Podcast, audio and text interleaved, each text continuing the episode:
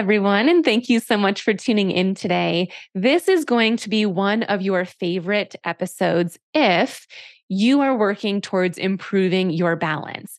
I was trying to think of what episode to create, and I went back to some questions that I've been receiving from my MSing Link members, from my social media followers, on my YouTube page, in the community section, TikTok, you name it.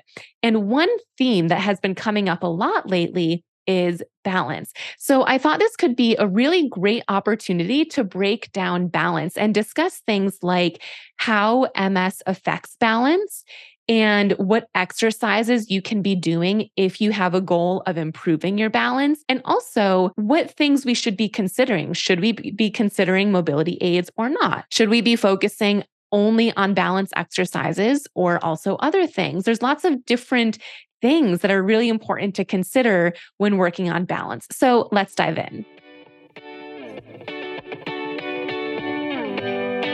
The big question is how does someone with MS actually improve their mobility, strength, energy, independence? The list goes on. My name is Dr. Gretchen Hawley, physical therapist and multiple sclerosis specialist. Welcome to the MSing Link podcast. Tune in as I share the top strategies and exercises to help you gain control over your life with MS using research driven insights and advice from top industry experts. Whether you're newly diagnosed or have had MS for over 30 years, whether you have relapsing MS or progressive MS, this podcast is for you. You're sure to feel empowered and inspired after each episode. Ready? Let's dive in. I want to start off with how MS specifically affects balance. And the reason I want to start here is because as we all know, MS is a different beast, but it's tricky because several MS symptoms can also be present in people who don't have MS. And people who don't have MS might assume that they know what you are going through or what you are feeling or what your challenges are like because they too have that symptom. For example, fatigue is a big one. They might assume that they know what your fatigue feels like because they also get really tired after a long day. And we all know that that's just not true. MS fatigue is completely different from non MS related fatigue. And the same goes for balance. MS balance limitations are very different most of the time than non MS related balance limitations. So, I wanted to go into exactly how MS can affect your balance. And this is important because what you may learn as I run through some of these possibilities is that your balance is limited, but not specifically due to balance itself, but because of another symptom that you have.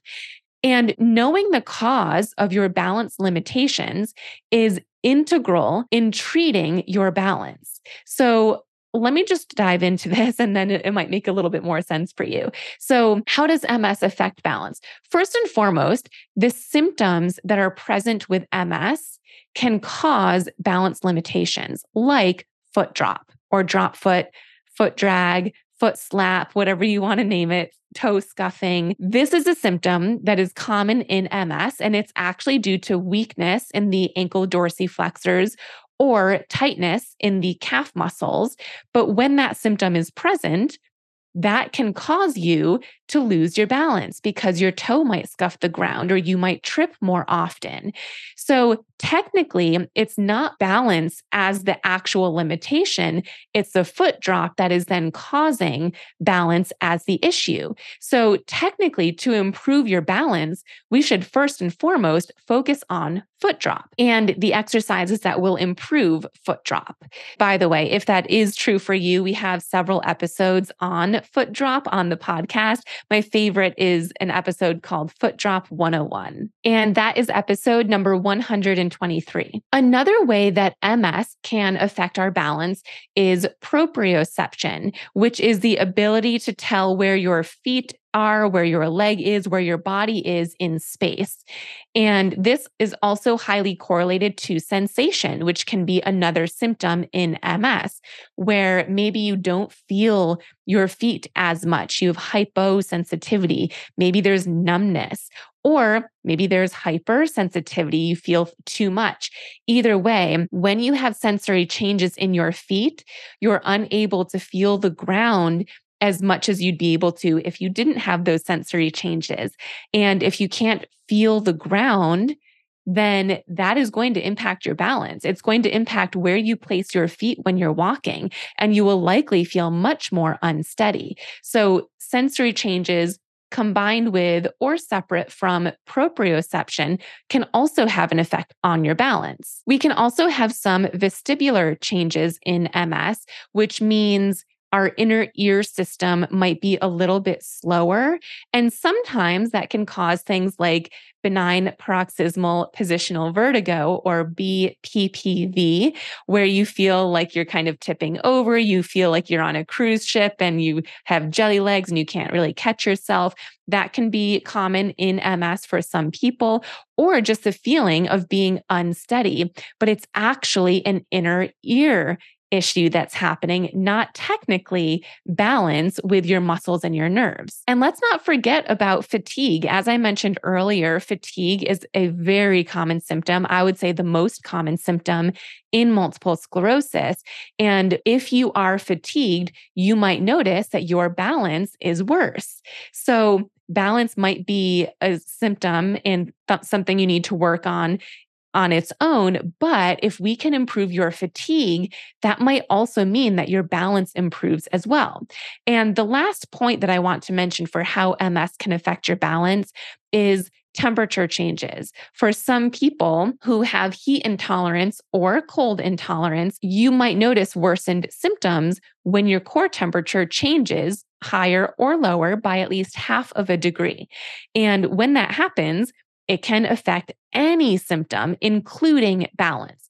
So I just wanted to point this out to you because some people, most people, I would say, when they feel like they want to work on their balance, they forget to do a little bit of deeper inner work to ask those questions of, but why is my balance off? And let me also just say, it might just simply be balance. You know, I always like to look for a cause because then we actually treat the cause versus the symptom, and the symptom will improve because we're working on the cause. But sometimes there is no cause other than, yeah, my balance isn't great. My nerves aren't firing correctly. It's just my balance. It has nothing to do with my foot drop. It doesn't have anything to do with my vestibular system or temperature changes or sensation or fatigue. And that is absolutely possible as well. But when there is something that you can correlate it to, don't forget to work on that. And you likely will notice an improvement in your balance when you work on those things that might be causing it. Now, regardless of what's causing it, let's get into how to improve your balance, right? That's probably why you're listening to this discussion right now, anyways. And before we can even get into how to improve your balance, it's really important that you ask yourself when do I lose my balance? When do I feel unsteady? And try to answer those questions as specific as possible. Because if you don't answer them as specific as possible, and let's even say you go to a physical therapist and you say, balance isn't great. I want to work on balance. And they don't know to ask you these questions. They might give you balance exercises like the exercise where you're standing with your feet together. And maybe you're standing with your feet together on a blue foam pad, or you're standing with one foot in front of the other in what's called a tandem stance. And maybe you're looking around at the same time. And those are really great orthopedic balance exercises. But nine times out of 10, they do not correlate to improved balance in day to day functional activities. So often, when I work with clients who are doing those exercises, they'll say, Dr. Gretchen, I'm doing balance exercises, but my balance still is awful, but I'm still falling, but I still feel unsteady when I'm getting dressed or when I'm getting out of bed when I'm showering, when I'm walking. And it's because those exercises, yes, they're traditional orthopedic physical therapy balance exercises, but they're not functional. And hopefully, one thing you know by now is that when you have MS, your exercises should be functional. That is the best way to get your muscles and neural pathways to have that carryover so that any improvements you do see in strength and in balance, you will also notice in your day to day life. So, asking yourself the question of when do you feel off balance? When do you lose your balance? When do you feel unsteady? Is it when you're reaching into your closet? Is it when you're getting out of bed? Is it when you are sitting, but you have to reach for something, or standing and you have to reach forward to open the door? Is it when you're walking? Is it when is it, you know, XYZ? There's there's millions of different situations in our day-to-day life that could be an observation of when we feel off balance. It could be getting into and out of a car. It could be stair climbing. So that's the first step is when. When are the specific situations that you're noticing worsened balance? And then get really picky. Let's just say it's when you're walking. Okay. When is it when you're walking? Is it walking when you're in your house and outside of your house? Is it when you're walking in the middle of a room, but not when you're close to a wall or furniture, even if you're not touching? Is it when you're on one leg while walking, while the other leg is moving forward? Or is it, do you still feel unbalanced and unsteady when both feet are on the ground and you're walking? So the more specific you can get, the better your exercises will be, and therefore the more effective your exercises will be. So, this work that I'm asking you to do right now might feel and sound tedious, but it's so important. It will give you a bigger bang for your buck when it comes to doing the right exercises for you and your specific balance, not the person next to you, not who you were a year ago or six months ago, but you today. So once you've answered those questions, now we can get started in determining which exercises might be best for you. And the first thing to do is start with those positions. So let's say you lose your balance when you're reaching into your closet to grab your outfit for the day. Well, in that position, you're standing and you're reaching. So, an exercise that you could do would be standing with your feet a little bit wider apart, wider stance than what you're normally used to, that will make you feel a bit more stable. And then reach in one direction and then come back to the center. And then the other direction, back to the center. Maybe reach forward, maybe reach up, maybe reach down. There's millions of ways, probably not millions, but there's lots of ways that we could reach in order to move our body weight. It's I call this reaching outside your base of support. And this exercise is actually one that's inside my online MS wellness program, the MSing Link. So if you're a MSing Link member, go check out that video. It's called Reaching Outside Base of Support. And you can do this exercise seated or standing. And of course, you're going to be reaching far enough where you feel a little unstable, but not so far that you actually lose your balance. So, this is a very functional exercise that you could practice to improve your balance in day to day situations. Another example might be if you feel like you lose your balance specifically when you're walking, and it's specifically when you are on one leg. You're okay if both feet are on the ground, but as soon as one leg comes up to move it forward, that's when you feel unsteady. Well, then an exercise that would be really helpful is practicing standing on one leg. Now, I smile as I say that because that is so hard to do for most of my clients. That is so challenging. So, when you find an exercise like that, that's just way too hard, break it down. In order to even balance on one leg, the first thing that you need to do is to be able to shift your body weight onto that leg. So I like to have my MSing Link members do this where they are in a staggered stance position. So one foot is forward, one foot is backward and they're not tandem. So they're not one foot in front of the other. There's a space between them. And then you shift your body weight forward onto that front leg. How much body weight can you get on that front leg without the knee collapsing or buckling or hyperextending? how much body weight can you get there? Can you get 80% on that leg, 60%, 90%, whatever it is? Put as much weight as you can safely onto that leg, hold that position. And then after about three to five seconds, you can back off and you'd pull to take your weight off of that front leg and back more into a neutral position or onto your back leg. And then do it again, shift your weight forward, hold for a few seconds, and then back. Eventually, you'll get to a point where you can shift 95, 98, 99% of your body weight onto that front leg with that leg feeling stable. And it's at that point that you can then attempt to lift your back leg up off the ground in some way, shape, or form, whether that's bending your knee, lifting your leg out to the side, or a bunch of other ways that you can get your leg off the ground. So that would be the progression for that. You wouldn't just say, okay, let me practice standing on one leg, but you're failing at it. You're not doing great at all. And then you're actually training your brain that when you try to stand on one leg, you should be falling out of it because every time you practice it, that's what's happening. So take it a step back, work your way up to those exercises. Again, all of these are in the MSing Link. So if you're feeling a little lost or you feel like you don't know where to start or you don't know how to start slowly and progress to a more advanced exercise, check out my online wellness program. I'll put a link in the show notes for anyone who doesn't know what it is or wants to check it out to see if it would be a good fit for you. And I do also have some sample exercises on my YouTube page and some sample classes. So if you're looking more for exercise examples or classes, you can definitely check out my YouTube page.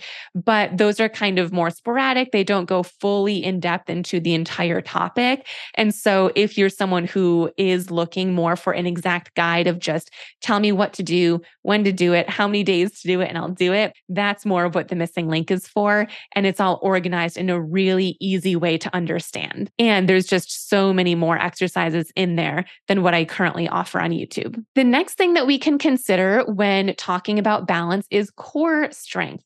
The stronger our core muscles are, the better our balance is.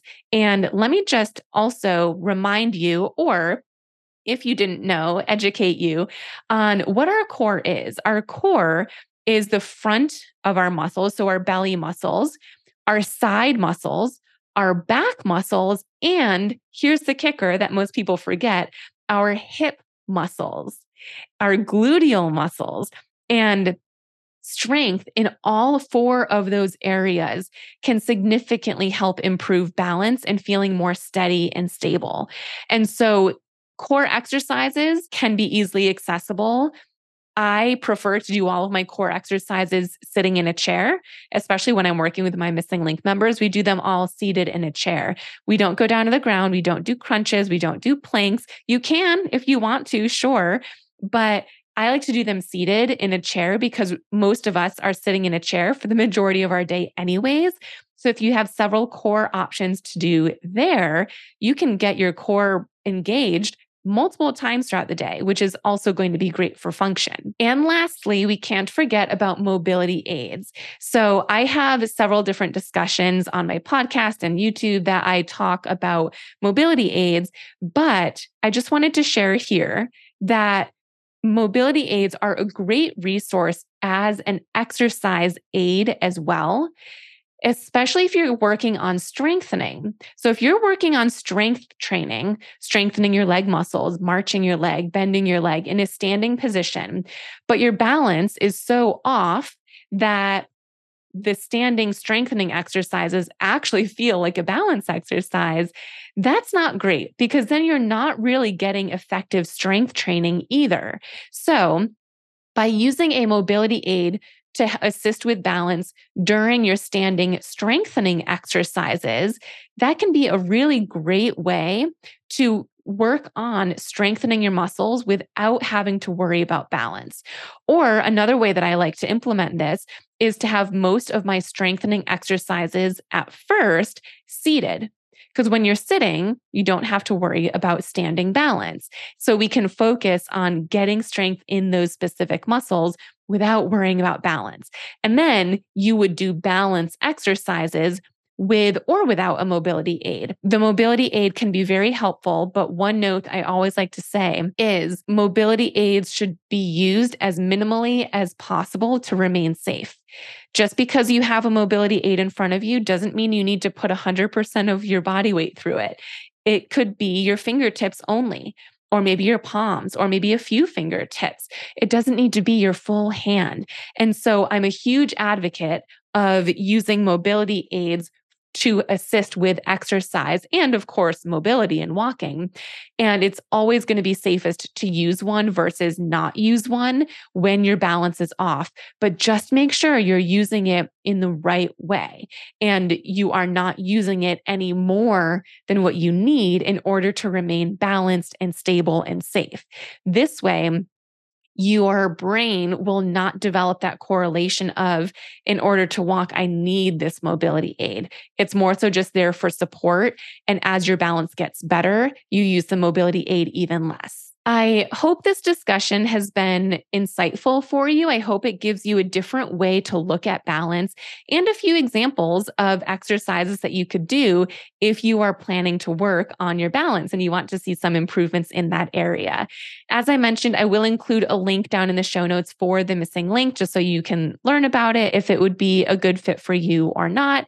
And then I'll also put another link for my total core program because I did mention core strengthening and there's there's lots of core exercises in there. Some are seated, some are actually on the floor. So if you do get that program, just make sure you have some floor space available, or you can actually do those floor exercises on your couch or on your bed. So you don't even have to get down to the floor. And then there's some standing core exercises as well. So I'll put the link for that in the show notes too. Thanks so much for tuning in today. I'll see you next time.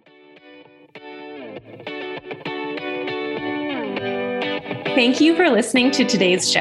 I am so grateful to have you as a listener. If you'd like extra resources, such as a video of one of my seated exercise classes, my favorite core exercises, and the opportunity to ask me your questions, head to MSingLink.com forward slash insider. That link will be shared in the show notes along with links to my social media handles. If you loved this episode and think a friend or family member with MS would benefit from listening, please go ahead and text or email this podcast to them right now. Sharing this podcast will help me educate and empower as many MS warriors as possible. Thanks again for joining, and be sure to tune in next week for another episode of the MSing Link podcast.